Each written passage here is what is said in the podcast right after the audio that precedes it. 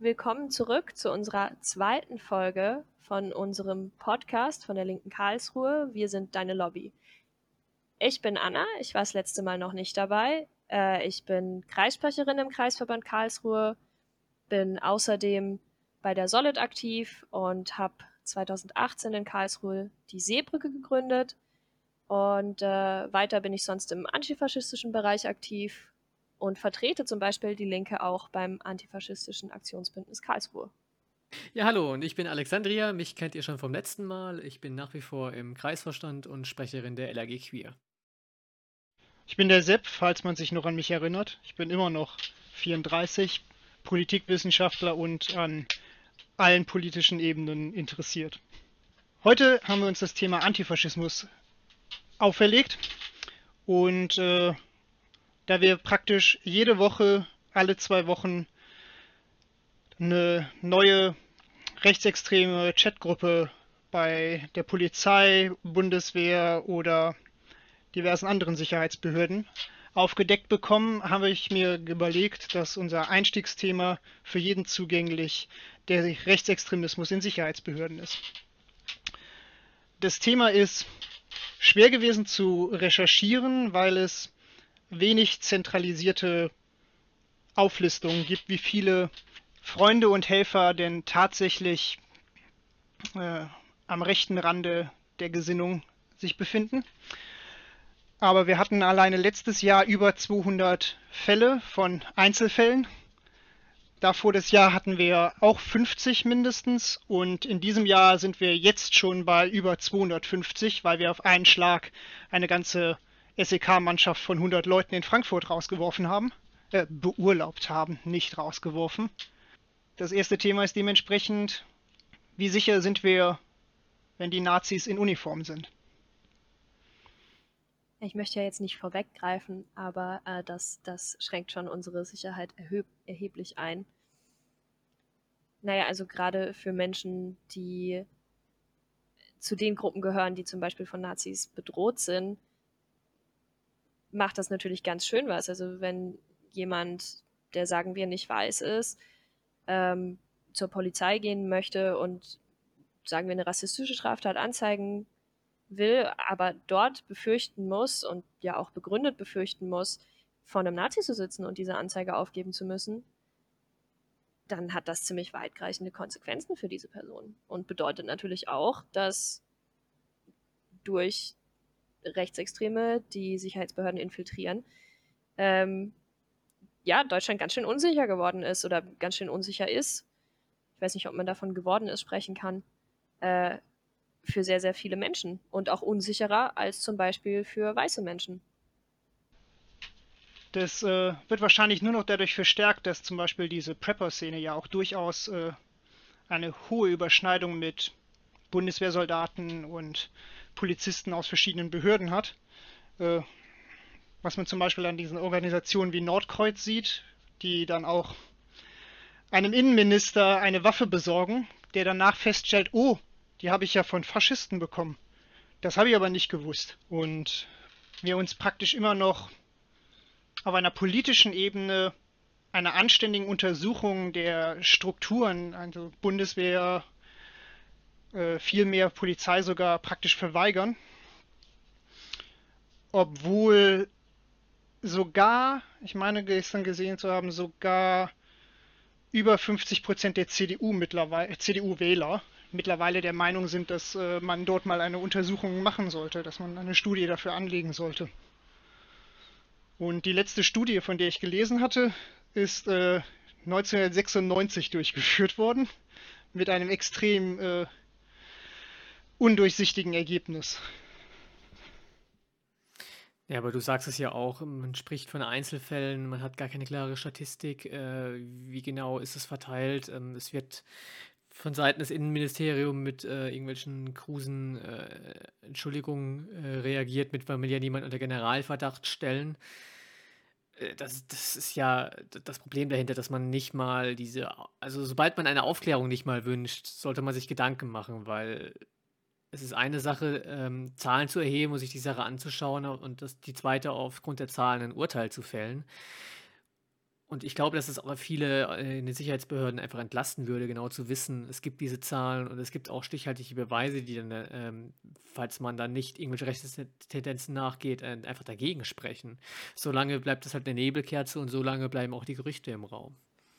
Ich glaube, was da auch noch super interessant ist, einfach, ähm, also wir von der Linken, wir machen ja Infostände und wir reden viel, mit vielen Menschen. Und bei solchen Gelegenheiten reden wir manchmal auch mit PolizistInnen. Und ähm, ich weiß zum Beispiel, dass äh, ein Polizist mit Genossinnen von uns gesprochen hat und sich diese Studien sehr, sehr, ja, sehr stark wünscht. Einfach damit man mal weiß, welches Ausmaß dieses Problem eigentlich annimmt und gezielt dagegen vorgehen kann. Also selbst aus den Reihen der PolizistInnen gibt es einige, die sich diese Studien wünschen, die sich wünschen, dass dagegen vorgegangen wird. Ähm, oder zumindest mal geguckt wird, was eigentlich da ist. Ähm, es gibt ja auch zunehmend mehr tatsächlich äh, Vereine von Polizisten und Ex-Polizisten, die sich praktisch zum, zum Auspacken bereitstellen und halt immer wieder davon berichten, dass halt jemand, der, selbst wenn man in diesen Chatgruppen ist und dann sagt, äh, das finde ich jetzt unangemessen oder dergleichen, auf taube Ohren stößt und auch keine Ansprechpartner hat, bei denen er sich melden kann, wenn er praktisch äh, rechtsextremes Gedankengut bei seinen Kolleginnen äh, aufdecken möchte, praktisch nicht hingehen kann, weil praktisch der, der Dienstleiter in derselben Gruppe ist und es ja eigentlich bekannt sein müsste. Ich glaube, das geht sogar noch ein Stück weiter. Es ist ja nicht nur der Dienstleister am, Leiter am Ende, sondern es ist, wie in vielen Berufen, nehme ich an, gibt es natürlich auch bei der Polizei oder bei anderen Sicherheitsbehörden ein Gemeinschaftsgefühl. Und auch dort kann es zu Mobbing kommen. Und klar, wenn, wenn man dann halt sich allein, also ich möchte das ehrlich gesagt gar nicht in Schutz nehmen, warum sich, ähm, warum Leute schweigende MittäterInnen sind. Aber es ist natürlich so, dass PolizistInnen oder SoldatInnen, die sich dagegen wehren, nicht mehr besonders lange in diesem Beruf arbeiten. Also es gibt ja immer wieder Berichte von, ich nenne sie jetzt einfach mal AussteigerInnen, die sich gewehrt haben oder die das auch, ja, zur Anzeige, also vielleicht nicht zur polizeilichen Anzeige, aber dem Vorgesetzten angezeigt haben, äh, dass es dort eben äh, ja, rechtsextreme Chatgruppen gibt, auch solche Sachen wie, dass dann halt angefangen wird, Munition zu horten oder so, die dann gegangen wurden oder zwangsversetzt wurden oder auch einfach rausgemobbt wurden von ihren KollegInnen, aber manchmal eben auch von den Vorgesetzten. Und ich glaube, das schafft eine Atmosphäre, wenn wir jetzt nicht von außen politisch wirken und tatsächlich wirklich Studien in Auftrag geben, dass das vielleicht auch ähm, das Ganze ein bisschen demokratischer gestalten, als es gerade ist. Und irgendwie Präventions Präventionsmaßnahmen ergreifen, die über ein kurzes, oh, warum dürfen wir nicht rassistisch sein, Seminar rausgeht, sondern tatsächlich handfest sind. Wenn das jetzt alles nicht passiert, dann kann sich gar nichts ändern. Diese Behörden können sich von innen heraus gar nicht mehr ändern. Also das ist zumindest meine Meinung. Ich glaube nicht, dass es möglich ist, wenn wir nur drei, vier gute PolizistInnen haben, äh, dass die von innen raus was ändern. Und ich glaube, um, um ganz ehrlich zu sein, und ich weiß, das ist sehr hart, aber ich glaube, dass das Verhältnis von denen, die das zumindest mal tolerieren, zu denen, die das nicht gut finden und auch bereit sind, dagegen was zu tun, so verschoben ist zu Ungunsten derer, die sowas nicht in Polizei- und Sicherheitsbehörden haben wollen, dass, ja, dass es da jetzt eben von außen Maßnahmen braucht und auch politische Maßnahmen braucht, ähm, einfach auch, weil ich das Gefühl habe, dass das in Polizei- und Sicherheitsbehörden solch, solche Sachen wie Alltagsrassismus oder auch Alltagssexismus oder so leichte rechte Tendenzen so normalisiert sind, dass sie gar nicht mehr auffallen. Also dass es so normalisiert ist, dass wenn du mit den Leuten reden würdest, sie gar nicht verstehen würden, was du meinst, weil es ist doch glaube, gerade das ist doch das Problem äh, mit, mit roten Linien, die einfach äh, systematisch überschritten werden.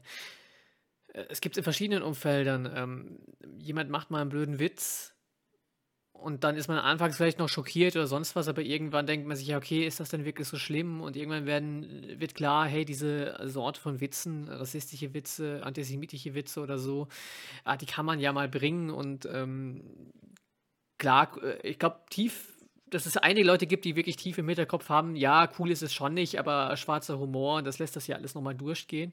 Und irgendwann wird sowas immer weiter normalisiert, dass man halt einfach ähm, sich die, das ganze Gruppengefüge ändert und dann die Personen, ähm, die dagegen sprechen, die sagen, hey, das ist nicht cool, dann eher ein, ach komm, jetzt krieg dich mal, äh, jetzt hab dich mal nicht so, krieg dich schon mal ein, das ist ja so schlimm, das ist ja nicht ernst gemeint, das ist es ist ja ein Witz gewesen und ähm, in die Richtung einfach sich ein gewisses Gedankengut durchsetzt, solange bis es irgendwann zur Normalität und zum Alltag wird und dann auch im eigenen Kopf nicht mehr als extrem wahrgenommen wird. Und irgendwann stellt sich raus, dass es durchaus dann ähm, Kollegen bei der Polizei gibt, die dann das nicht nur als Witz sehen, sondern auch eine gewisse Gesinnung dahinter entwickeln. Und die werden dann genauso normalisiert und ähm, mit integriert wie andere Kollegen. Der interessante Teil, den ich zum Beispiel in der äh, besagten Studie aus den 90ern gelesen habe, ist, äh, dass sie einerseits halt schwer behindert wurden von, vom Dienstherren praktisch, diese durchzuführen, sowohl von den Innenministerien als auch von den Behörden, in denen sie arbeiten wollten. Sie konnten nicht mit den Methoden arbeiten, wie sie, wie sie es sich vorgestellt haben, um ein gutes Ergebnis zu bekommen. Und eine der, der, der Ergebnisse, die sie allerdings hatten, ist, dass das vielgepredigte, man braucht mehr Migrationshintergrund äh, in, den, in den Polizeibehörden, bei Beamtinnen äh, und einen höheren Frauenanteil, tatsächlich einfach nicht zu dem führt, wie man es sich vorstellt. Die äh, Polizeibeamten, äh, Beamtinnen mit Migrationshintergrund entwickeln entweder so eine Art Selbsthass gegen die eigenen Gruppen teilweise über Zeit. Die meisten Polizisten starten nicht mal unbedingt als mega Rechtsextreme, ist eine der Thesen in dieser Studie, sondern entwickeln sich praktisch aus diesem Machtgefälle heraus und weil sie immer nur mit, also ihr Gefühl ist, dass sie immer nur mit dem Negativen äh, von Minderheiten konfrontiert werden und radikalisieren sich dementsprechend in eine Richtung mit den fadenscheinigsten Begründungen, wie würde die Migrationsbehörde nur anständig abschieben, dann müssten wir nicht sein, wie wir sind praktisch, ne? Ja, ich meine, als Polizist oder als Polizistin ist es ja wirklich deine Aufgabe, dich jeden Tag mit denen auseinanderzusetzen, die äh, eine Gesetzesübertretung begangen haben oder sowas ähnliches. Na klar, macht das was auch aus Menschen. Äh, eine gewisse Grundhaltung, wie man anderen Menschen entgegentrifft. Und ähm, dann werden dann halt mal auch Schlüsse gezogen über die Gruppierungen, die man so antrifft, äh, regelmäßig und da dann irgendwelche Schlüsse auf allgemeine Bevölkerungsteile gezogen. Das ist halt auch einfach mit, das darf man nicht ignorieren, wie was das an den Menschen macht, quasi immer mit einer gewissen gewissen Vorsicht, immer mit einer gewissen feindlichen Grundhaltung an Menschen ranzutreten.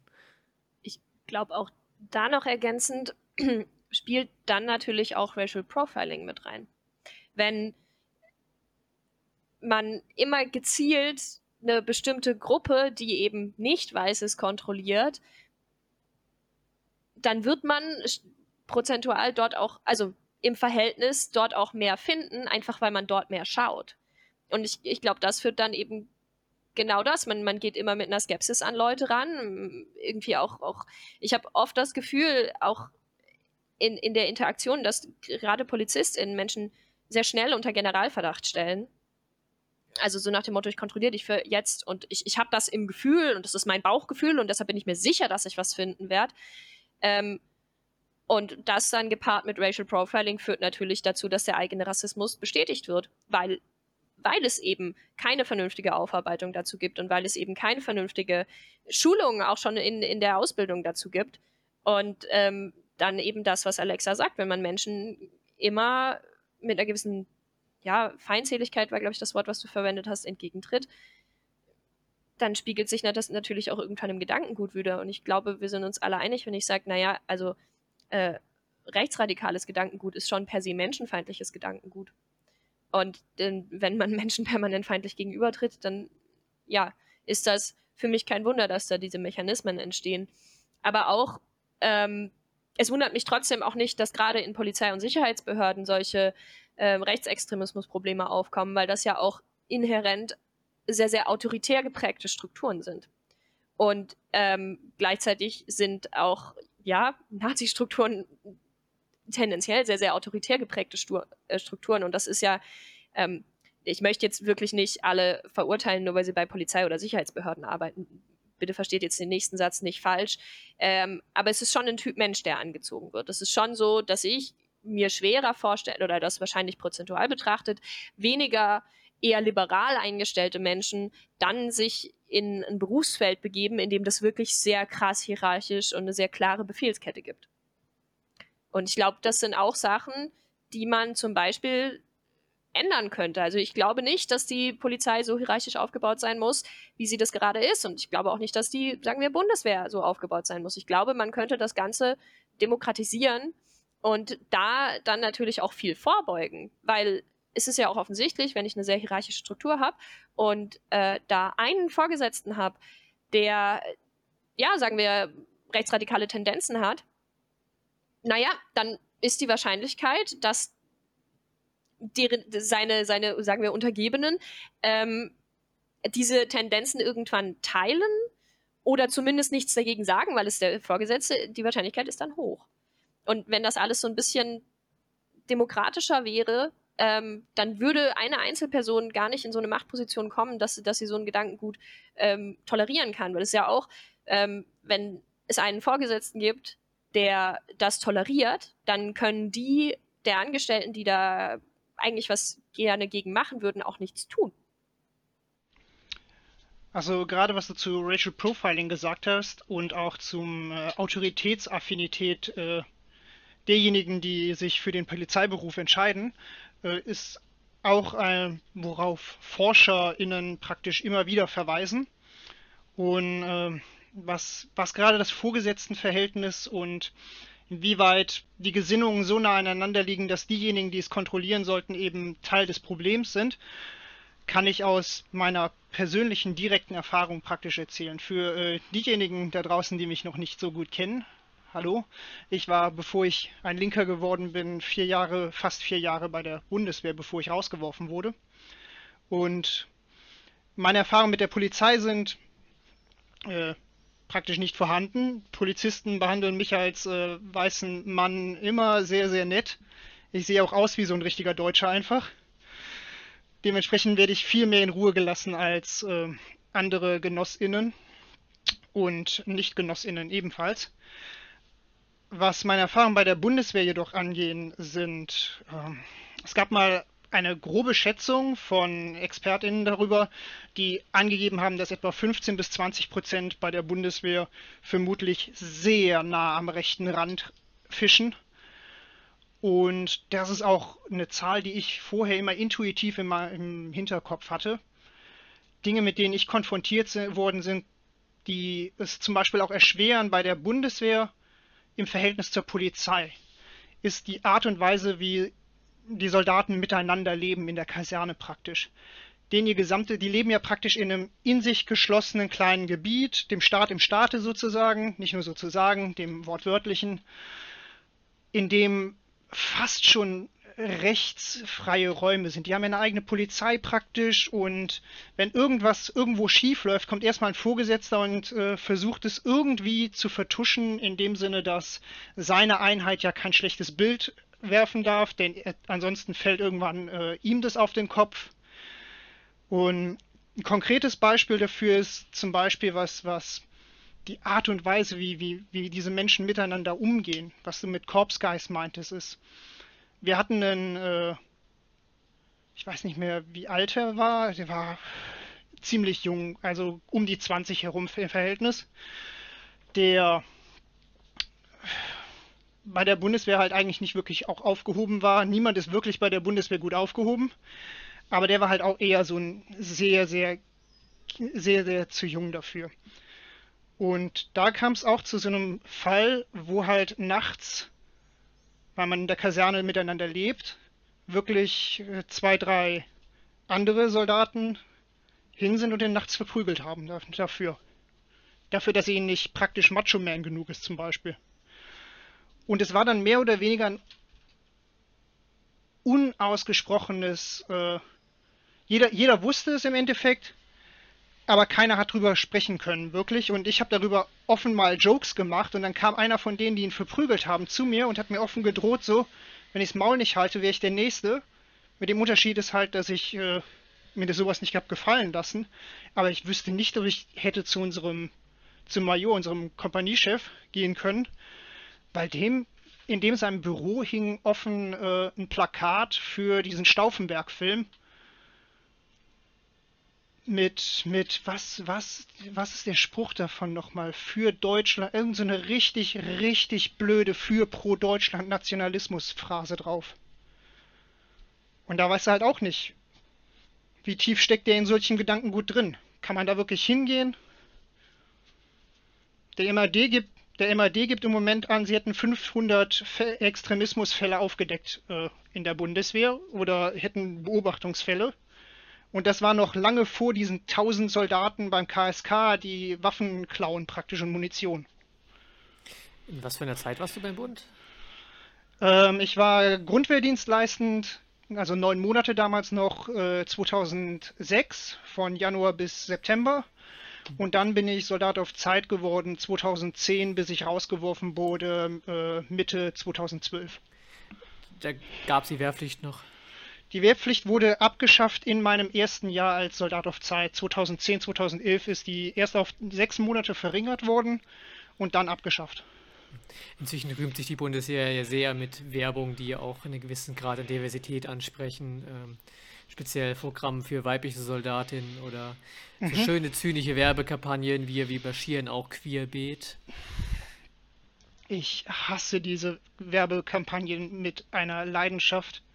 Das ist wirklich Kinder verarschen und ich bin sehr, sehr glücklich, dass die Bundeswehr damit auf die Nase fällt und keinen immer noch äh, Nachwuchsmangel hat. Ja, Werbung für die Bundeswehr ist ja sowieso was, was wir als Linke komplett abschaffen wollen. Ähm, wir haben da den Slogan kein Werben fürs Sterben und den finde ich ehrlich gesagt sehr passend, weil ich auch das Gefühl habe, viel in der Debatte auch äh, um Rechtsextremismus in Sicherheitsbehörden, also in Polizei und Bundeswehr, wird so ein bisschen vergessen, das sind Menschen, denen wir Waffen in die Hand geben. Und das ist, also ich finde zum einen Werbung für dieses Thema unglaublich kritisch, jetzt bei Polizei weniger kritisch, aber gerade bei der Bundeswehr, weil das ist, am, am, am Ende sind es Soldatinnen und am Ende gibt es Soldatinnen, um Kriege zu führen. Und ähm, ja, ich, ich finde das unglaublich kritisch und ich find, muss aber ganz ehrlich sagen, ich finde es auch bei der Polizei unglaublich kritisch, weniger aus dem Aspekt Werbung, mehr aus dem Aspekt, das sind Menschen, die wir an der Waffe ausbilden, das sind Menschen, die sich, also die Waffen tragen dürfen. Ähm, das sind Menschen, die das Gewaltmonopol des Staates ausüben. Und das sind dann Menschen, die unsere demokratischen Grundwerte in Frage stellen und äh, teilweise angreifen. Also auch wenn ich von den Feindeslisten höre, die es eben in den rechtsextremen Netzwerken gibt, bei denen wir wissen, dass eben auch PolizistInnen und SoldatInnen Teil dieser Netzwerke sind, ähm, ja, das löst in mir keine besonders sicheren Gefühle aus. Oder ähm, zum Beispiel den NSU 2.0, wo es eben jetzt ähm, viele, viele Drohbriefe gab. Unter anderem hat äh, Gökay Akbulut, äh, die Bundestagsabgeordnete der Linken aus Mannheim, Drohbriefe vom NSU 2.0 bekommen, wo man auch irgendwie dann im Nachgang rausgefunden hat, diese ähm, Adressen, die sie für diese Drohbriefe nutzten, ne? man muss ja die Drohbriefe auch immer irgendwo hinschicken, die Daten, die sie abgerufen haben, die wurden bei Polizeidienststellen abge abgerufen. in sowas, Frankfurt meine ich sogar. Genau, in Frankfurt. Und sowas ist ähm, sehr, sehr schwierig.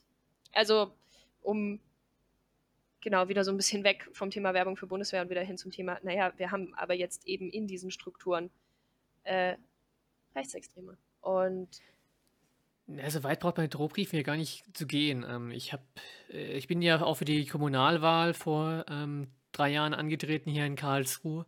Und äh, für die, die das nicht wissen, zwei. wer einer zwei Jahren Corona macht alles ein bisschen merkwürdig zeitlich. ich dachte, ich schlage jetzt mal ein Jahr drauf, da bin ich näher dran, aber scheinbar 2019. Danke für die Korrektur. Nein, aber für die, die das nicht wissen, ähm, ich habe, äh, also, also die Adressen aller Leute, die dort ähm, kandidieren, werden dann in diesem Amtsblatt, was da verteilt wird, veröffentlicht. Was auch dazu führt, dass dann äh, jeder Mensch, der in Karlsruhe lebt, deine Adresse hat. Was bei mir dazu geführt hat, dass auch irgendjemand meinte, jetzt regelmäßig bei mir vorbeizukommen und mir irgendwelche Zeitungsartikel mit rechten Parolen draufgeschrieben, mit Feinliner drauf gekritzelt äh, in den Briefkasten zu schmeißen. Und äh, es ist nicht auf einem Level von einem Drohbrief, es ist eher so eine Form von sehr penetranter Meinungsäußerung, die auch durchaus darauf abzielt, mir das Gefühl zu geben, dass diese Person weiß, wo ich wohne. Aber es macht halt schon etwas mit einem und das ist das Problem. Gerade dieses, ähm, Anna hat schon erwähnt, dieses Sicherheitsgefühl ich gebe zu, dass ich öfters mal, wenn ich jetzt an meinem Briefkasten stehe, schaue, wer steht da gerade noch so alles. Also ich wohne in einem relativ großen Häuserblock, aber ich denke mir schon, ich will dieser Person nicht einfach über den Weg laufen. Gerade wenn es jetzt irgendwie ähm, dunkel ist, Nacht ist und ich alleine durch die Gegend laufe, ähm, hoffen, dass ich da nicht solchen Personen begegne. Und äh, das ist halt schon ein schwieriges Thema. Ähm, Sepp hat es ja auch erwähnt, äh, wie, wie, sehr diese äh, sehr männlich geprägten Strukturen dann auch diese ähm, gewisse Verhaltensweisen unterstützen, die jetzt nicht, die ich jetzt nicht gerade als sozial bezeichnen würde. Und ich muss halt auch schon zugeben, ähm, wenn ich nachts über die Straßen laufe, ich habe mein Pfefferspray dabei. Und ich gehe auch größeren Gruppen aus dem Weg. Und ich finde es gerade schade, dass ich dann nicht das Gefühl habe, ja, wenn die Polizei da notfalls eingreift, ähm, dann zu meinem Gunsten, sondern dann da auch noch mehr Angst haben äh, muss. Gerade da ich als äh, Transperson auch sehr oft äh, Diskriminierung und Gewalt in die Richtung abkriege. Also, dass mir jemand äh, Schwuchtel hinterher ruft auf der Straße oder sonst was, das ist bei mir, äh, weiß Gott, keine Seltenheit. Und gerade da finde ich es schade, dass dieses Thema auch gerade der Sicherheit diesen Aspekt irgendwie ein bisschen ausblendet, weil genau die, die für meinen Schutz verantwortlich sind, eher die schwarzen Schafe spielen. Um nochmal auf die Briefe, die Drohbriefe zu bekommen, die du bekommst, ich bekomme ja vom, ähm, für alle, die es nicht wissen, Alexa und ich ähm, und auch andere der Linken und auch unsere linke Gemeinderatsfraktion, das ist äh, eine Person, die eben sich da die Adressen genommen hat und uns da Drohbriefe schickt. Ähm, bei mir ist es tatsächlich so, dass es auch direkte Drohungen schon waren, die da in meinem Briefkasten gelandet sind. Und ich meine aber, ähm, ich selber habe das nicht gemacht, aber Alexa, du hast doch mit einem Genossen damals auch Anzeige erstattet. Und auch da, wenn ich mich richtig erinnere, die Erfahrung machen müssen, dass ähm, die Polizei nicht arg viel für euch tun konnte. Also genau genommen hat ein Genosse, der diese Briefe ebenfalls erhalten hat, ähm, er hat sie zuerst erhalten und es war von der Schriftart und von der Art und Weise, wie ausgeschnitten waren, sehr eindeutig, dass es dieselbe Person war. Er wohnte damals auch nicht weit weg von mir und hatte Anzeige erstattet. Ähm, und ich habe dann ebenfalls meine Briefe äh, abgegeben und geze äh, das gezeigt. Das wurde dann auch irgendwie in dieser Akte politische Gewalt irgendwie, äh, oder wie sie heißt, ähm, politisch motivierte Straftat, genau das meinte ich, ähm, mit aufgenommen. Gehört habe ich davon ehrlich gesagt nie wieder was. Ähm, der, der, Genosse hatte mir auch davon erzählt damals und die Polizei hatte ihm und dementsprechend irgendwie indirekt natürlich dir auch gesagt, dass äh, sie praktisch keine Möglichkeit haben, ohne eine vollkommene Überwachung eure, eurer Briefkästen dem auf die Schliche zu kommen praktisch und es dementsprechend auch abgetan als können wir gar nicht aufklären. Was sehr kurios ist, insbesondere wenn du meinst, dass dein persönliches Sicherheitsgefühl, und auch Anna hatte sowas schon öfter mal erwähnt, dass euer persönliches Sicherheitsgefühl praktisch überhaupt nicht sich dadurch verbessert, obwohl äh, die Kriminalstatistik zum Beispiel in Deutschland immer weiter sinkt, aber gleichzeitig die Gewalttaten wie Antisemitismus, äh, Transfeindlichkeit, Homo, äh, ho, Homofeindlichkeit immer weiter steigt, was ja im Endeffekt, wenn man mal kurz drüber nachdenkt und während Corona auch die häusliche Gewalt wieder steigt, bedeuten muss, dass eigentlich die weißen Männer sich jetzt gegenseitig in Ruhe lassen endlich und nur noch auf Minderheiten praktisch losgehen. Ja, um da zu ergänzen, es ist ja auch so, dass ganz, ganz oft neue Polizeigesetze damit begründet werden, ja, damit wir sicherer sind. Und statistisch gesehen sinken die Gewalttaten. Und dass die Gewalttaten, die zunehmen, ähm, im Schnitt würde ich mal wagen zu behaupten, dass sich die Opfer dieser Gewalttaten, sei das Transfeindlichkeit, Sexismus, Queerfeindlichkeit im Allgemeinen, sei das Rassismus, nicht unbedingt sicherer fühlen, wenn die Polizei mehr Befugnisse hat. Und das finde ich ehrlich gesagt schon, also ist was, was mir Angst macht. Ich habe äh, ich hab immer kein gutes Gefühl dabei, wenn ein neues Polizeigesetz verabschiedet wird. Das letzte Mal 2020 im September, meine ich, in Baden-Württemberg. Ich habe kein gutes Gefühl dabei, wenn die Polizei, bei der wir wissen, dass es rechtsextreme Strukturen gibt, bei der wir wissen, dass es ein riesiges Rassismus- und Sexismusproblem gibt, mehr Befugnisse bekommt, statt oder nicht nur statt, sondern dass sich zusätzlich geweigert wird, diese Probleme mit Rechtsextremismus, Sexismus, Rassismus, Queerfeindlichkeit anzugehen. Und das, was Alexa vorhin beschrieben hat, draußen sein und größeren Gruppen aus dem Weg gehen, ja, befürchten müssen, dass wenn es zu einer, ja, zu einem Angriff kommt, die Polizei einem nicht zur Seite steht. Das ist was, was ich auch kenne, ähm, eben auch als Frau draußen unterwegs zu sein. Ich weiß nicht, wie viele Umwege ich schon gelaufen bin und einfach nur um Menschen aus dem Weg zu gehen. Und ich habe ehrlich gesagt auch aufgehört zu zählen, wie oft mir im Dunkeln schon jemand nachgelaufen ist. Und das sind immer Situationen, ich erinnere mich noch gut einmal, das ist jetzt schon ein paar Jährchen her, äh, damals, als ich noch regelmäßig feiern war, war ich auf dem Weg nach Hause äh, von der Bahnhaltestelle und mein erster Gedanke, als ich gemerkt habe, dass mir jemand nachläuft, war nicht, oh nein, jetzt passiert mir gleich was. Mein erster Gedanke war, verdammt, wenn mir jetzt was passiert und ich dann zur Polizei gehe, dann glauben die mir, die mir nicht, weil ich gerade bauchfrei angezogen bin. Und das ist, ich finde, äh, ähm, zeigt so ein bisschen, wie, wie so das Verhältnis ähm, von, ja, gesellschaftlich unterlegenen Gruppen äh, gegenüber der Partei ist. Äh, der Partei, der Polizei, verzeiht. also, das wie das Verhalten zur Partei ist tadellos. Wie das Verhältnis von, sagen wir, gesellschaftlich unterlegenen Gruppen gegenüber der Polizei ist. Weil ich muss ehrlich sagen, ich wurde schon des Öfteren bedroht und es sind des Öfteren auch schon Dinge passiert, die wahrscheinlich einer Anzeige würdig gewesen wären. Und ich habe mich immer dagegen entschieden. Einfach, weil ich nicht das Gefühl habe, dass die Polizei tatsächlich mein Freund und Helfer ist. Ich habe nicht das Gefühl, dass ich zur Polizei gehen kann und dort Hilfe erfahre. Aber ähm, ich habe Angst vor der Polizei, muss ich ganz ehrlich sagen. Und ich mache eigentlich nichts. Bin recht harmlos, ja. Und das geht auch für Leute, die praktisch politisch gar nicht organisiert sind. Äh, meine Partnerin zum Beispiel hat jedes Mal Angst, wenn sie auf irgendeinem Weihnachtsmarkt oder an der, äh, am Hauptbahnhöfen irgendwelche Polizisten mit ihren MP5s rumlaufen sieht, für die, die, die absolut keinen echten Effekt haben. Äh, es gibt dann auch total widersprüchliche Umfragen dazu, bei dem sich keiner wirklich sicher ist, ob das irgendeinen Effekt hat auf das Sicherheitsgefühl von Leuten. Aber in meiner Lebensrealität gibt es extrem viele Leute, die einfach von Waffen Angst haben und insbesondere wenn, wenn man suggeriert bekommt, hier auf diesem Weihnachtsmarkt ist es notwendig, dass ich eine vollautomatische Schusswaffe dabei habe, was, was völlig absurd ist einfach. Ja, aber äh, Anna, du hast ja vorhin angesprochen, das Problem ist halt auch, ich glaube nicht, dass ich in so einer Statistik, wie Sepp sie erwähnt hat, äh, die die Gewalttaten zeigt, wirklich auftauche, weil ähm, meine Fähigkeiten, wirklich Probleme aus dem Weg zu gehen, wie du auch gesagt hast, andere Wege zu gehen, ähm, die passt sich der Situation an. Und ich gebe zu, in Karlsruhe gibt es nachts ein paar Bahnhöfe, Haltestellen, äh, an denen ich mich nicht gerne aufhalte, weil ich genau weiß, was für ein Klientel sich da rumtreibt. Das sind äh, A, Männer und B, Besoffene. Und äh, da kann man auch einfach nicht direkt in der Haltestelle stehen, sondern ein paar Meter weiter, wo die einem nicht sehen und warten, bis der Zug kommt. Das ist aber auch schon eine Sache, wo ich mir sage, da fühle ich mich halt einfach in meinem Lebensraum eingeschränkt. Auch alleine diese Tatsache von, ich gehe alleine nicht nachts auf die Straße, sondern geht immer zu zweit auf die Straße, was jeder Frau eigentlich von Kindesalter an beigebracht wird, hat immer jemanden dabei.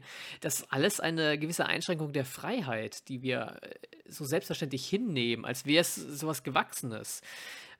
Und all diese Sachen, also ich habe auch noch nie jemanden angezeigt, der mich auf der Straße wirklich angefangen hat ähm, anzupöbeln, äh, sondern, sondern weil mein erster Wille ist, wegzugehen. Also es kommt nicht mehr so weit, dass ich die Polizei hole. Es ist nicht mehr, ist nicht so, dass ich Angst habe vor der Polizei, die dazukommt, sondern dass ich einfach da schon gelernt habe, anders mit der Sache umzugehen und das eher eine Vermeidungshaltung ist, anstatt ähm, eine Konfrontation. Und das führt dazu natürlich, dass so Statistiken nicht anzeigen. Deswegen finde ich es ähm, schwer, äh, da, da, drauf zu schauen und zu sagen, hey, schaut mal, äh, es ist doch alles gesunken, es ist doch wunderbar, weil die Straftaten, die dort nicht angezeigt worden sind, die aber trotzdem die Lebensrealität gewisser Menschen und in diesen Linien in erster Linie Frauen, queere Menschen, schwarze Menschen einschränkt, die ist real.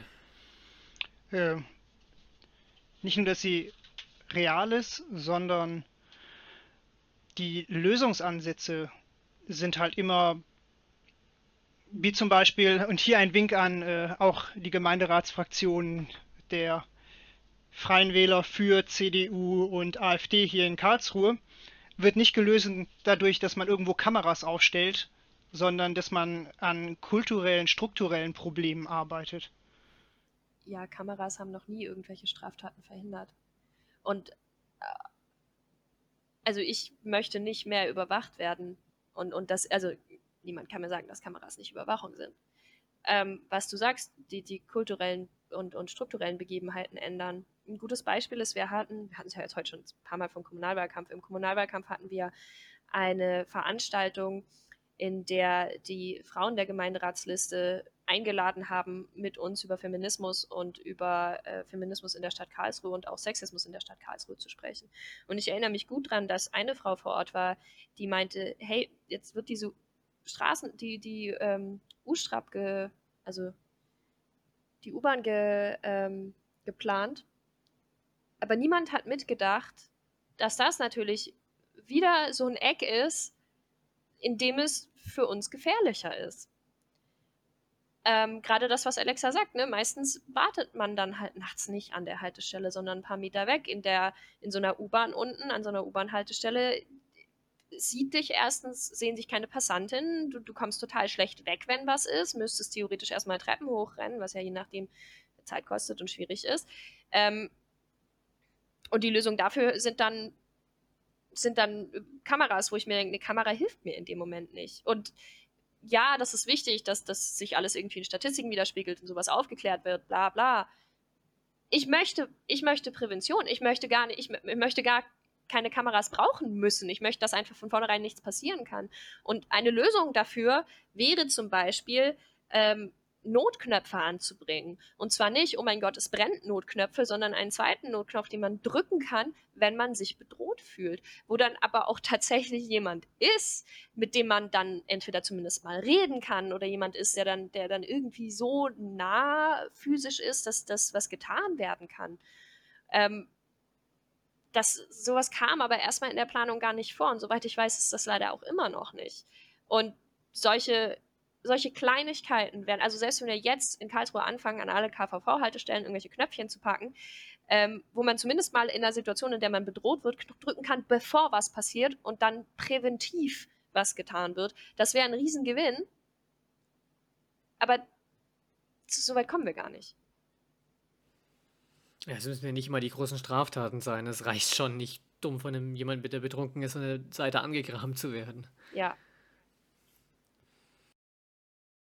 Das war ein äh, Exkurs Faschismus in Sicherheitsbehörden äh, zu dem Sicherheitsgefühl, das darunter leidet, dass wir nicht anständig äh, geschützt werden können durch Menschen, die nicht unsere Sicherheit im Interesse haben, die von diversen Minderheiten oder politisch Andersdenkenden auch. Äh, was aber auch zu ganz konkreten Fällen führen kann, wie der Anti-Querdenken-Demo vor kurzem, auf der ihr auch beide anwesend wart, meine ich. Ja. Okay, äh, ich nehme an, du sprichst den 3.6. an. Ich kann ja mal ein bisschen berichten für die, die nicht da sind. Ähm, also für die, die mich nicht kennen. Ähm, ich bin in Demos in erster Linie äh, aus journalistischen Gründen, um die zu filmen und danach die äh, Videos dazu zusammenzuschneiden und ein bisschen aufzuzeigen, was passiert ist, Bilder zu machen. Und ja, der, der, der dritte, sechste war so ein Tag, ähm, der mir aber sehr im Gedächtnis geblieben bin, sind, äh, ist. Also es war ein großes Aufgebot der Querdenkenszene dort ähm, im, in der Güterklotzanlage und wir hatten zur Gegendemo geladen. Das heißt, wir hatten eine Demo äh, mit, mit, dem antifaschistischen Bündnis, eine Demo, äh, eine Gegendemo organisiert, um dort am Rande der Demo zu, zu protestieren.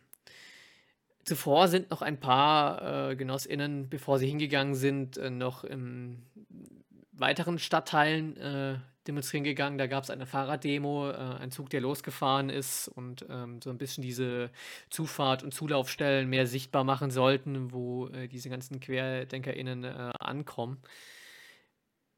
Und dieser Zug ist, nachdem er da fertig demonstriert hat, dann zu uns hinzugestoßen und kam dann an mit seinen Transparenten und ist bis zum Rand unserer Veranstaltung gelaufen. Also wirklich nur bis zum Rand. Ähm, es gab zuvor schon Rangeleien mit der Polizei, äh, so dieses, hey, wie, wie geht unsere Veranstaltung jetzt? Geht sie bis dahin, geht sie bis hierhin, wo es ganz klar hieß, hey, hier ist die Linie, genau am Rand dieser Wiese, die dort war. Ähm, und genau dort sind sie auch hingelaufen, was die Polizei dann als Akt der Aggression gewertet hat und angefangen hat, erstmal mit Pfefferspray und Schlagstöcken dagegen anzugehen und die Leute äh, weiter zurückzudrängen. Danach kamen auch sofort die Pferde, die auch schon bereit standen, die auch nur äh, darauf gewartet haben, mit reinzugehen äh, und haben nochmal äh, die, die, diese Grenze äh, gezogen. Und was danach passiert ist, hat mich ein bisschen überrascht, weil es hat sich tatsächlich dann ähm, ein Abstand gebildet zwischen der Gegendemonstration und der Polizeikette, die sich dort gebildet hat. Es wurden Transmis hochgehalten, es wurden die, die üblichen Sprüche äh, gerufen. Aber an und für sich war das alles friedlich. Und die Polizei hat sich aber trotzdem entschieden, ähm, da jetzt einfach mit einem Kessel reinzugehen. Das heißt, es zog eine Polizeikette quer durch die äh, Gegendemonstration durch und hat alle vorne am Rand stehenden in der Demonstration eingekesselt. Es war auch so ein Tag, also es war wirklich, äh, die, die Sonne hat runtergebrannt, es war kein Weg Schatten zu finden in diesem Kessel und die Polizei hat das eisern für zwei Stunden durchgehalten. Die Begründung, äh, weiß nicht, einer kann mich korrigieren, war, glaube ich, irgendwie, weil davor bei dieser anderen Demonstration irgendetwas äh, nicht eingehalten worden war. Das kann ich nicht beurteilen. Ich war da nicht, aber ich kann sehr wohl beurteilen, dass Leute, die schon die ganze Zeit bei uns standen, jetzt mit dem Kessel sind, die damit nichts zu tun hatten. Es war völlig willkürlich, wie die da durch sind. Und auch keinerlei Einsicht. Also die Abstände wurden äh, eingehalten. Es war äh, nach einer kurzen Rangelei, es war alles friedlich und trotzdem hat die Polizei es für nötig gehalten, diesen verdammten Kessel für zwei Stunden aufrechtzuerhalten und die Personalien aller Personen, die anwesend waren, zu kontrollieren. Also, das hatte ich so noch nicht erlebt. Unsere Gemeinderatsfraktion ist auch äh, seitdem sehr äh, daran engagiert, äh, für Aufklärung zu sorgen bei dem Fall hat mehrere Anfragen jetzt schon an den Oberbürgermeister gestellt, der ja praktisch als Chef der Verwaltung äh, diese Demo ja auch und die Gegendemo genehmigt hat. Und äh, es gibt ja auch eine Kooperationsstelle bei der äh, Stadt Karlsruhe mit dem Polizeipräsidium. Und bisher wird dort auf taube Ohren gestoßen und äh, unser Oberbürgermeister Frank Mentrup von der SPD ist auch der Meinung, dass da alles einwandfrei gelaufen ist der und wohlbemerkt persönlich anwesend war. Er stand mhm. da oben auf dem Mount Klotz und hat da runtergeguckt und dachte sich, ey, schön, was die Bullen da machen. Ja, großartiger Sozialdemokrat und äh, Oberbürgermeister der Stadt Karlsruhe. Der hat die Faschisten im Griff, der Mann. Was ich da wichtig finde zu erwähnen, ist, äh, der, unser Oberbürgermeister war nicht auf der Kundgebung, weil er mit uns gemeinsam gegen die QuerdenkerInnen demonstrieren wollte, sondern er war lediglich gekommen, weil unsere Gemeinderätin, die äh, Frau Binder, ihn angerufen hat aus dem Kessel raus. Ähm, also sonst, und ja, ihm eben gesagt hat, sag mal, das, das geht so nicht. Was, was hier gerade passiert, entbehrt sich hier der Grundlage. Ähm, ja, und auch interessant an der Stelle, um beim Thema Mentrup zu bleiben, ähm, er hat wohl äh, Karin, also Karin Binder, dann zugesichert, es würde keine Anzeigen geben, weil er eben in dem Gespräch mit ihr wohl äh, schon auch gesehen hat, dass das alles ziemlich Humbug ist, was da gelaufen ist. es gab jetzt aber welche. Erstmal, erstmal nochmal äh, großes Lob und Dank an unsere Gemeinderätin, äh, Stadträtin Karin Binder an der Stelle, die das wirklich gut gemanagt hat an dem Tag. Habe ich von allen möglichen Seiten auch außerhalb der Partei gehört, dass äh, sie da super positiv aufgefallen ist. Und dazu kommt, äh, die haben doch auch Fahrräder geklaut, oder? Die Bullen. Wohl scheinbar ins Gebüsch geschmissen oder so. Sie waren danach auf jeden Fall nicht auffindbar. Ich habe die ganze Sache noch bis zum Ende begleitet, bis die Leute aus dem Kessel raus waren. Ähm, ja, dadurch, dass das andere eine Fahrraddemo war, sind viele mit Fahrrädern da rein. Die wurden aus dem Kessel abtransportiert und waren danach unauffindbar. Jede Menge Leute haben angegeben, dass sie ihre Fahrräder bis heute nicht wiedergesehen haben. Fahren jetzt die Polizei einfach mit rum auf Streife oder so. Also ich habe noch niemanden mit rumfahren sehen, aber. Nee, aber irgendwo müssen die die ja hingepackt haben. Normal bringen die ja irgendwie. Die, die haben ja so einen praktischen extra Platz, wo die, wo die konfiszierten Kram hinbringen eigentlich. Also ich habe die Sache beobachtet, ich glaube, die haben sie nicht mal konfisziert. Sie haben sie einfach wirklich äh, fahrlässig irgendwo abgestellt, nicht abgeschlossen. Und es kann gut auch sein, dass sie einfach entwendet worden sind, nachdem klar war, hey, die BesitzerInnen, die sitzen alle im Kessel, die können da eh nichts gegen machen. Zumal ja das auch die, die ganze Demo ja trotz allem noch so ein gewisses Konfliktpotenzial äh, birgt. Also die Querdenker sind ja auch nicht gerade dafür bekannt, äh, freundlich mit allen umzugehen.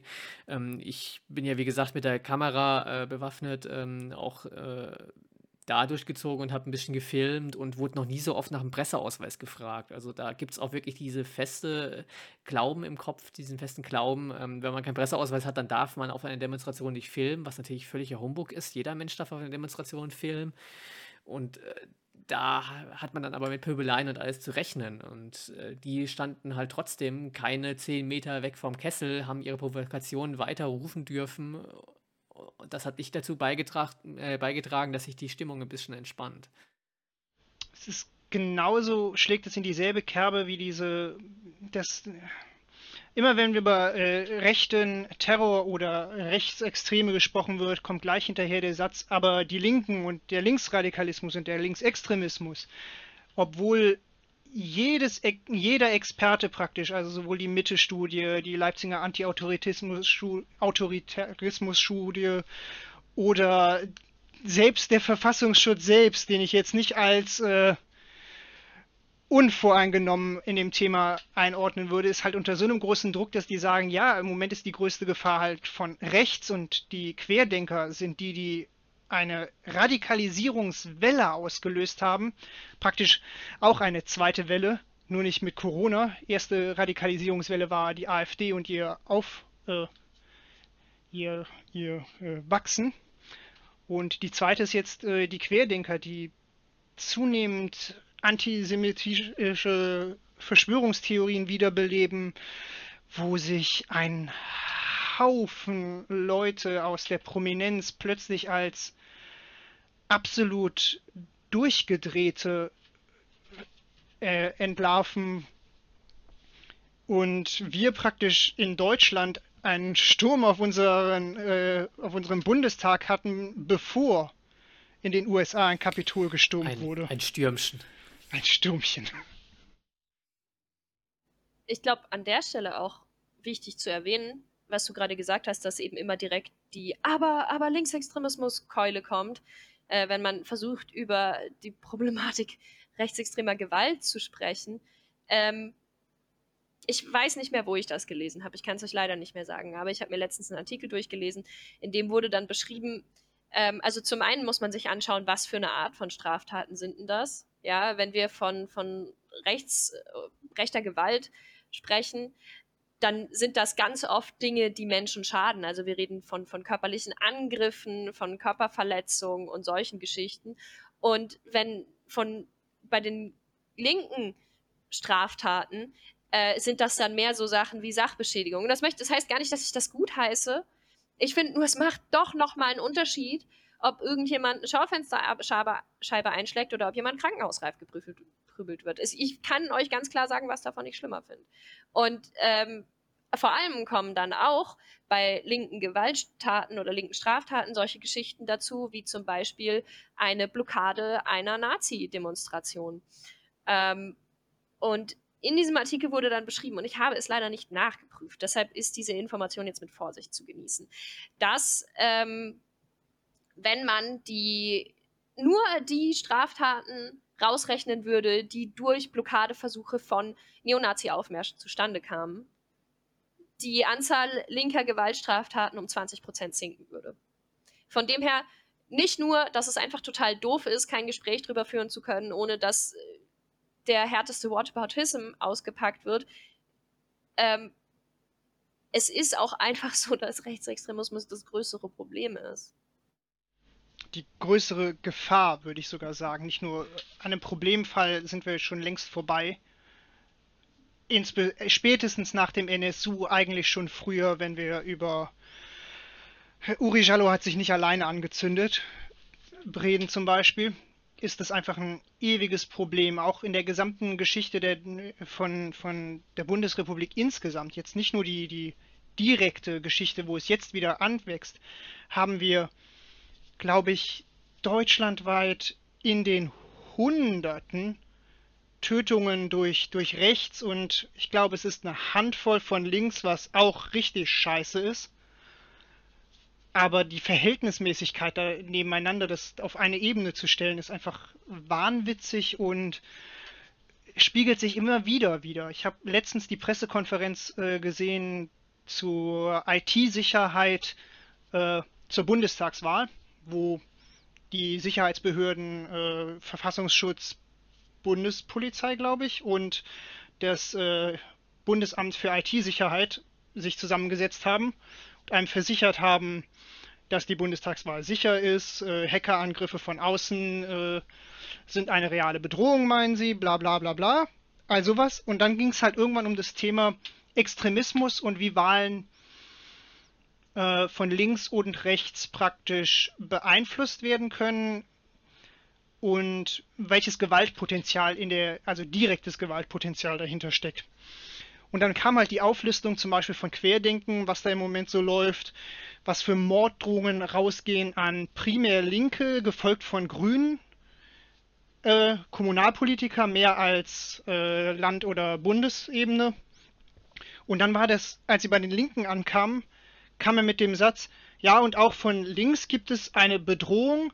Und dann hatte er ein einziges Beispiel, das war, es gibt zum Beispiel auch linke äh, Brandangriffe gegen rechtsextreme Strukturen, wo ich mir gedacht habe, super geil, dein Beispiel ist äh, Antifaschismus, der vielleicht in manchen Fällen zu weit getrieben sein könnte, aber ich nehme mir nicht raus, dass es vielleicht auch äh, angemessene Ausmaße annehmen kann. Ich glaube, im selben Bericht steht auch drin, dass äh, die linke Szene nicht mehr davor zurückschreicht, auch äh, falls es nötig ist, für ihre Ideale zu morden, wofür es überhaupt gar keine Anlässe gibt. Das hat man einfach mal reingeschrieben. Also die Zahl der Gewalttat mit Todesfolge in den letzten Jahren äh, ist nach wie vor null. Es gab keine Anzeichen dafür, aber man hat es mal mit reingeschrieben. Überhaupt keine. Es gibt äh, auch gewaltsame Übergriffe von links auf rechts oder äh, manchmal auch von links auf gemäßigt rechts. Aber das sind keine Mordversuche oder dergleichen. Das sind keine Morddrohungen. Das sind im seltensten Fall irgendwelche äh, ausufernden äh, Drohungen. Die gibt es auch. Da gab es in diesem Jahr oder im letzten Jahr, glaube ich, einen Fall, wo zwei äh, aus der linken Szene in Stuttgart Grillanzünder als Bedrohung verschickt haben. Was absolut auf dem organisatorischen Level ist von wir schicken euch äh, scharfe Munition äh, in den Briefkasten oder von einem SPD-Abgeordneten, ich glaube aus Darmstadt, wo ihm ins Fenster geschossen wurde, einem äh, schwarzen SPD-Abgeordneten. Ich habe aber seinen Namen vergessen. Ich werde ihn gerade nachsehen. Äh, Karamba Diaby heißt der Mann. Wo ihm ins sein Fenster von seinem Wahl Wahlkreisbüro geschossen wurde. Ja, das ist schon krass. Ich glaube, wir könnten auch hier Stunden reden über rechte Gewalt, über auch rechte Terroranschläge, wie wir sie auch gerade 2020 zwei sehr, sehr ja, aufmerksamkeitserregende und, und, und große und fürchterliche hatten. Ich glaube, wir können stundenlang über Rechtsextremismus in Sicherheitsbehörden, über Polizeigewalt reden und wir würden nicht fertig werden, was eigentlich nur zeigt, wie groß dieses Problem ist. Was uns eher zu der Frage führt, was ist eigentlich wirklich zu tun in unserer Gesellschaft als antifaschistische Gesellschaft? Was, was bedeutet es, diese Strukturen, dieses Gedankengut komplett endlich loszuwerden nach über 70 Jahren äh, Kriegsende, dass man immer noch an solchen, an, an solchen auch in den extremsten Ausmaßen stattfindenden Altlasten im, im Kopf festhält. Ja, also ich glaube, was wir dagegen tun müssen, ist ein ganz klar eine klare antifaschistische, antifaschistische Haltung einnehmen. Ähm, und an der Stelle ein kleiner Werbeblock. Organisiert euch, wenn ihr auch keine Lust auf Nazis habt. Dann organisiert euch in den lokalen antifaschistischen Strukturen. Das kann ein offenes antifaschistisches Treffen sein. Das kann die Linke sein. Ähm, das können andere Organisationen sein, die sich Nazi-Aufmärschen in den Weg stellen. Ähm, es ist unglaublich wichtig, dass wir die rechte Hetze, die immer salonfähiger wird, nicht unwidersprochen stehen lassen. Und das fängt nicht auf der Straße an und endet dort auch nicht. Ja, das fängt im ganz Kleinen an, das fängt im Freundeskreis an, wo wir sagen, nein, das ist nicht lustig, auch schwarzer Humor und auch Satire hat Grenzen. Ähm, das ist ja beim Familienessen vielleicht mal unangenehm, wenn man dann, sagen wir, dem Onkel Hans sagt, ey, das das kannst du so nicht sagen, das ist nicht in Ordnung, das ist menschenfeindlich, was du da gerade von dir gibst. Das kann in der Schule mal unangenehm werden, wenn man vielleicht ähm, KlassenkameradInnen oder ähm, Lehrkräften widerspricht. Das kann auf der Arbeit mal unangenehm werden, aber ich glaube, wenn wir alle, die das, äh, ja, die Nazis scheiße finden, alle, die den Rechtsruck mit Sorgnis betrachten, eine konsequent antifaschistische Haltung in unser Leben integrieren, ähm, ja, und das heißt nicht, dass sich alle in der lokalen Antifa organisieren müssen. Ist natürlich schön, wenn das Leute tun. Ähm, aber wenn wir das in unseren Alltag integrieren, ich glaube, da kommen wir dann ein ganzes Stück weiter. Antifaschismus ist keine Politik, Antifaschismus ist Anstand. Absolut. Das ist, glaube ich, wichtig äh, im Hinterkopf zu halten. Ähm, ich tingle ja, äh, zurzeit haben wir ja wieder CSD-Saison, äh, auch von jedem CSD, den wir in Baden-Württemberg zu haben, hin und her. Und finde es auch schön zu sehen, dass auch dort immer RednerInnen aus der antifaschistischen Szene zu Wort kommen dürfen auf Bühnen. Das hat mir letztens ein gewisser AfD-Mann, den ich im Podium begegnet bin, ähm, dann irgendwie, äh, der hat das anders gesehen, der will das dann nicht, dass das politisch eingenommen wird für andere Ideale, aber ich finde, das ist einfach wichtig zu erkennen, auch das gehört zusammen. Also auch die queere Menschen wurden im Faschismus verfolgt, getötet. Das kann man nicht trennen voneinander und an einem gewissen Punkt ist diese antifaschistische Haltung nicht ein nebenbei politisches Thema, was man irgendwo mit reinbringt, sondern auch zu einem gewissen Teil den Selbstschutz, den wir brauchen.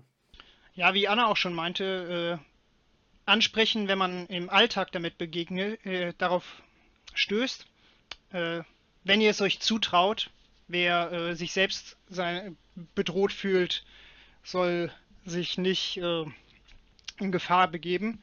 Aber was halt auch ein Punkt ist, ist, dass Antifaschismus als Gesellschaftsmodell wirklich ähm, ins praktisch ernst genommen werden muss auf einer politischen Ebene, dass Antifaschismus in der Schulbildung beginnt praktisch. Dass wir nicht nur darüber reden, über wann sind welche Fakten und Daten passiert oder äh, was ich wiederum gut finde, der, der gelegentliche Ausflug einer Schulklasse in äh, ein KZ zum Beispiel, was ich absolut für eine absolut gute Maßnahme halte. Aber dass, dass man dass man wirklich über die Strukturen nachdenkt, was führt zu Faschismus. Dass man die Mechaniken, die, dahin äh, die uns dahin geführt haben, genauer unter die Lupe bringt und praktisch auch schon Kindern ab einem gewissen Alter näher bringt, dass sie sie vielleicht zu Hause, vielleicht in sich selbst erkennen, vielleicht einfach in ihrem gesamten Alltag. Dass die Form, wie wir Schulwesen haben, ein auf hartem Nationalismus gegründeten Konzeptes, dass dieses preußisch-protestantische Grundwesen endlich aus unserer Gesellschaft verbannt wird, das dazu führt, dass Menschen äh, Blut und Boden wichtiger finden als ihre Mitmenschen, egal wo sie herkommen. Ich glaube, die Frage ist jetzt auch so ein bisschen, was können wir politisch sonst noch tun? Also viel von dem, was wir jetzt gesagt haben, war so ein bisschen wir als Einzelpersonen und im Alltag und das ist alles äh, absolut richtig und ich glaube, das sind die Grundsteine, auf denen das alles fußt. Aber ähm, was, was tun wir politisch gegen den Rechtsruck? Was tun wir politisch gegen ja, die, die, die krassen Versch ja, Verschiebung der Grenzen des Sagbaren nach rechts? Einfach angefangen, äh, keine rechten Parteien mehr wählen. Im komplizierteren Kontext ist es äh, Aufmerksamkeit erlangen und von politischer Ebene wäre es ein Anfang, wenn man endlich unter die Lupe nimmt mit anständigen Schul äh, Studien über die genauen Strukturen in denjenigen, die bei uns Waffen führen dürfen. Und ja, wenn ihr über euren ersten Schritt nachdenken wollt, wählt keine rechten Parteien. Selbst die, die im Mitte rechts sind, sind auf dem Weg, sich dahin zu radikalisieren, wo sie nur der AfD irgendwelchen Querdenkern oder sonst was in die Hände spielen. Naja, wir wissen ja auch, in äh, Thüringen letztes Jahr wurde die FDP zum, oder hat sich die FDP von der AfD den Steigbügel halten lassen. Ne? Ähm, nur um mal auf äh, Kemmerich anzuspielen, der sich eben mit den Stimmen der AfD hat wählen lassen. Aber auch das Thema wählt keine Rechten, weißt du, wie mich das. Und ich weiß, es klingt jetzt unglaublich zynisch, aber ich bin sehr wütend darüber. Äh, ich würde das gerne der grünen Landtagsfraktion von Baden-Württemberg mit auf den Weg wählen. Ja, weil die Argumentation, also für, für Kontext, für die, die es nicht wissen, es wurden neue Verfassungsrichter gewählt und es wurde ein AfDler gewählt. Äh, der AfDler wurde gewählt mit Stimmen von AfD und Teilen von CDU und FDP. Ähm, enthalten haben sich die Grünen. Und eine Enthaltung in so einem Fall bereitet den Weg für sowas. Und ich muss ganz ehrlich sagen, ich war entsetzt, als ich das erfahren habe. Und ähm, also konsequenter Antifaschismus ist das nicht, einfach die Hände in den Schoß zu legen und zu sagen, ja, aber sonst müssen wir immer wieder wählen, weil die sich ja immer wieder aufstellen lassen. Ja, und das ist der Punkt, an dem es notwendig ist, um dem Rechtsruck Einhalt zu gebieten oder ihn zumindest nicht zu verschlimmern, dann eben tausende Abstimmungen in Kauf zu nehmen und jedes, Jahr mit, jedes Mal mit Nein zu stimmen, weil wir reden hier von einem Verfassungsrichter, der von der AfD ist. Ich sehe da ganz schön viel in Gefahr. Ich glaube, wichtig ist es auch, ähm, dass wir sehen, äh, klar gibt es einmal diese parlamentarische Ebene, aber auch gerade diesen Schulterschluss, den die antifaschistische Szene braucht. Ich habe ja vorhin von, von der Anti-Querdenken-Demo geredet, äh, wo wir auch als Partei natürlich selbstverständlich mit dabei sind und auch da klar Solidarität zeigen und eben nicht diese Narrative mitgehen, die äh, die, die Neurechten bei uns immer spinnen das, das Antifa äh, hat nichts mehr mit Antifaschismus zu tun, sondern ist eine eigene Form von Faschismus. Also das ist äh, völliger Humbugs. Es braucht diesen Widerstand und auch da braucht es die Rückendeckung, die Solidarität aus dem Parlament.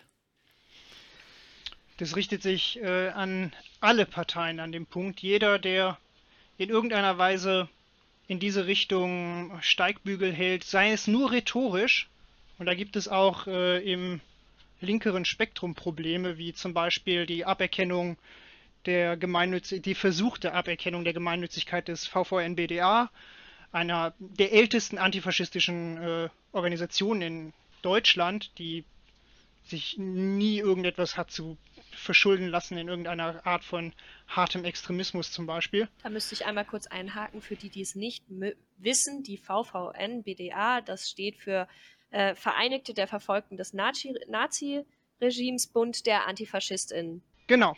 Und äh, da gibt es leider, also ich, ich möchte hier gar keinen strukturell die SPD oder Grünen oder uns ansprechen. Das ist gar kein, also die SPD und Grünen sind keine Steigbügelhunter für, für Faschisten an der Stelle. Das will ich hier vorwegnehmen. Aber auch in denen ihren Reihen gibt es Einzelne, wie zum Beispiel Boris Palmer, Thilo Sarrazin. Auch in unserer Partei gibt es äh, Leute, deren Rhetorik mehr äh, dem anderen Ende des Spektrums im Moment helfen als uns. Das sind Leute, die man in seiner Partei einfach nicht, nicht willkommen heißen kann mehr. Wenn, sobald sie diese Grenze überschreiten, die Grünen sind zum Beispiel den ersten Weg gegangen, Boris Palmer nicht mehr für den Bürgermeisterkandidaten von Tübingen zu unterstützen. Diese Unterstützung muss entzogen werden. Es gibt keinen Raum. Selbst dann, wenn sie, wenn sie es nicht selber faschistisch meinen, darf es keinen Spielraum geben, in irgendeiner Weise nach rechts zu blinken. Absolut. Und was du sagst, zum Thema auch rhetorisch, ähm, ich weiß nicht mehr, wie du es formuliert hast, aber auch rhetorisch dürfen wir uns mit den Rechten nicht gemein machen oder ihnen, ihnen nicht den Steigbügel halten. Ähm, ich weiß, das ist vielleicht eine eher kontroversere Meinung, aber ich glaube, dass äh, eine große Stärke der Rechten ist, dass sie sich wenig für uns sichtbar gegenseitig bekriegen. Und eine große Schwäche des antifaschistischen Spektrums, was ja sehr, sehr, sehr, sehr breit ist. Ja, da, da findest du im antifaschistischen Spektrum findest du teilweise sogar CDUler und ähm, aber auch Autonome. Und ich glaube, eine große Schwäche ist ähm, dieses, dieses ständige Voneinander distanzieren. Weil ja, es passieren manchmal Dinge, seltener als man meinen mag, aber manchmal, ähm, die ich vielleicht ganz persönlich auch nicht cool finde auf solchen antifaschistischen Demos. Mir würde es aber nie in den Sinn kommen, mich da öffentlich hinzustellen und diese komplette Demo zu diskreditieren, weil da halt irgendwas passiert ist, wo ich vielleicht persönlich nicht mitgehen kann. Und ich glaube, äh, wichtig ist es da, sich im Kampf gegen den Faschismus nicht darauf zu konzentrieren, wo gibt es jetzt die unterschiedlichen Ansätze und wo unterscheiden uns unsere unterschiedlichen Ansätze, sondern beim Kampf gegen den Antifaschismus gemeinsam zu stehen. Ja, und ich stehe dann gerne mit Leuten, die vielleicht auch Sachen machen, die ich persönlich nicht tun würde. Und ich werde sie nicht diskreditieren, sofern keine Menschen zu Schaden kommen. Wichtiger Zusatz. Ähm, und ich finde es wichtig, dass wir uns dann in der Öffentlichkeit nicht damit aufhalten, darüber zu diskutieren, war diese Methode jetzt angemessen oder nicht, solange dabei niemand zu Schaden kam, sondern warum durften diese Nazis laufen? Warum war dieser Protest überhaupt notwendig? Und ein, eine du, durch alle Gesellschaftsschichten durch und auch durch verschiedene politische Lager hindurch ein eine gemeinsame antifaschistische Haltung zu finden. Und gemeinsam heißt ja nicht, dass wir sonst alles andere aneinander schön finden müssen. Ähm, ja, aber ich glaube, dass es das braucht, dass wir an der Stelle gemeinsam stehen und den kleinsten gemeinsamen Nenner nehmen und uns immer wieder an den erinnern. Und dass es eben nicht zu Situationen kommt, und ich kann mich jetzt an keine Situation in Karlsruhe erinnern, in der das vorgekommen ist, aber befreundete äh, Genossinnen haben mir das durchaus aus anderen Städten berichtet, dass es dann eben heißt, na ja, aber da wird, äh, keine Ahnung, das lokale offene antifaschistische Treffen wird eingeladen, deshalb kommt äh, die SPD nicht. Nur als Beispiel, das gibt es auch in ganz verschiedenen, verschiedenen anderen Konstellationen, was ich halt unglaublich kritisch finde. Weil was ist wichtiger? Gegen Nazis gemeinsam dazustehen oder sich krampfhaft von irgendwelchen Strukturen zu distanzieren? Ja, besonders die SPD sollte in, an ihre eigene Historie denken und auch an die Rhetorik von äh, Rechten, wie sie auch zum Beispiel auf Pegida-Demonstrationen mitlaufen oder auch bei diesen Querdenken-Demos jetzt immer mehr und mehr werden, was eine hohe Überschneidung derselben Leute sind, aber auch viele neue durch die Querdenken-Demos, die eben mit Galgen für SPD-Politiker rumlaufen mit Galgen, auch für CDU-Politikerinnen wie äh, Angela Merkel selber. Die SPD sollte besser als jede andere Partei wissen, was die Folgen des Faschismus sind. Und an der Stelle ist, glaube ich, auch äh, genug Kritik am eigenen Spektrum äh, stattgefunden.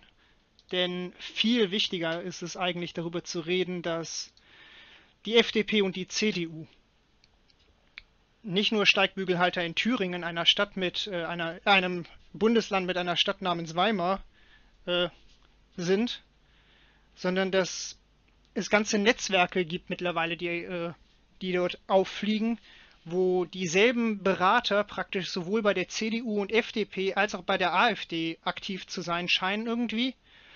Hans-Georg Maaßen ist das Paradebeispiel eines äh, Franz von Papen Charakters praktisch, der eigentlich sogar schlimmer ist. Eigentlich gibt es kaum noch einen Unterschied. Hans-Georg Maaßen ist einfach ein, ein, Maulwurf der AfD in der CDU oder irgendwas in der Art.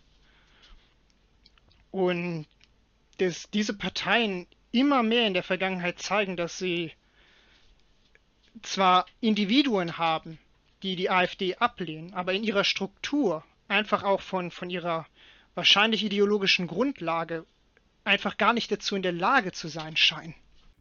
Ja, ich glaube, Anna hat es vorhin erwähnt. Äh, über das Thema kann man auf jeden Fall Stunden reden. Äh, wir haben auch unsere Stunde jetzt inzwischen voll. Ähm, deswegen würde ich, glaube ich, sagen, ähm, danke Sepp, dass du wieder dabei warst und auch danke Anna, dass du dieses Mal mit dabei warst. Ich hoffe, euch da draußen hat es gefallen. Wir sind auf jeden Fall weiter für euch da. Ähm, das nächste Thema steht noch nicht fest. Und äh, wenn ihr Kritik oder Kommentare da lassen wollt, dann tut das auch sehr gerne. Ansonsten danke euch beiden. Haben wir noch Zeit für einen kurzen antifaschistischen Schlussappell meinerseits? Meinst du, das interessiert die Leute? Weil du es bist. Ach, ich fühle mich geehrt. Ähm, mir ist es wichtig, nachdem wir jetzt über eine Stunde über dieses Thema geredet haben, ähm, nicht so ein bisschen damit zu enden mit, okay, es gibt irgendwie viel zu tun und wir müssen was dagegen tun, aber so unkonkret, ähm, sondern mein Aufruf ist, schließt euch den nächsten antifaschistischen Kundgebungen an. Schließt euch den nächsten Protesten an. Kommt auch, ihr könnt gerne bei uns, äh, bei der Linken Karlsruhe auf Social Media schauen. Wir teilen das für gewöhnlich, wenn es Proteste gegen die AfD gibt. Wir sind gerade mitten im Bundestagswahlkampf. Die AfD wird mehr Veranstaltungen machen. Auch andere rechte Splitterparteien werden mehr Veranstaltungen machen, gegen die wir gemeinsam mit anderen AntifaschistInnen natürlich protestieren wollen. Das heißt, kommt zu uns, schließt euch uns an, schließt euch der lokalen Antifa an, aber kommt zumindest auf Proteste, wenn ihr euch das traut. Und ähm, lasst uns gemeinsam gegen Antifaschismus, äh, gegen, boah, hm, lasst uns gemeinsam gegen Faschismus stehen. Zeigt ihnen, dass sie nicht wirklich die stille Majorität sind. Ich bin gerne mit der Kamera da. Und dann seht ihr uns. Sehr gut. In dem Sinne, auf Wiedersehen. Schönen Abend, Morgen oder Mittag, was auch immer ihr habt. Tschüss.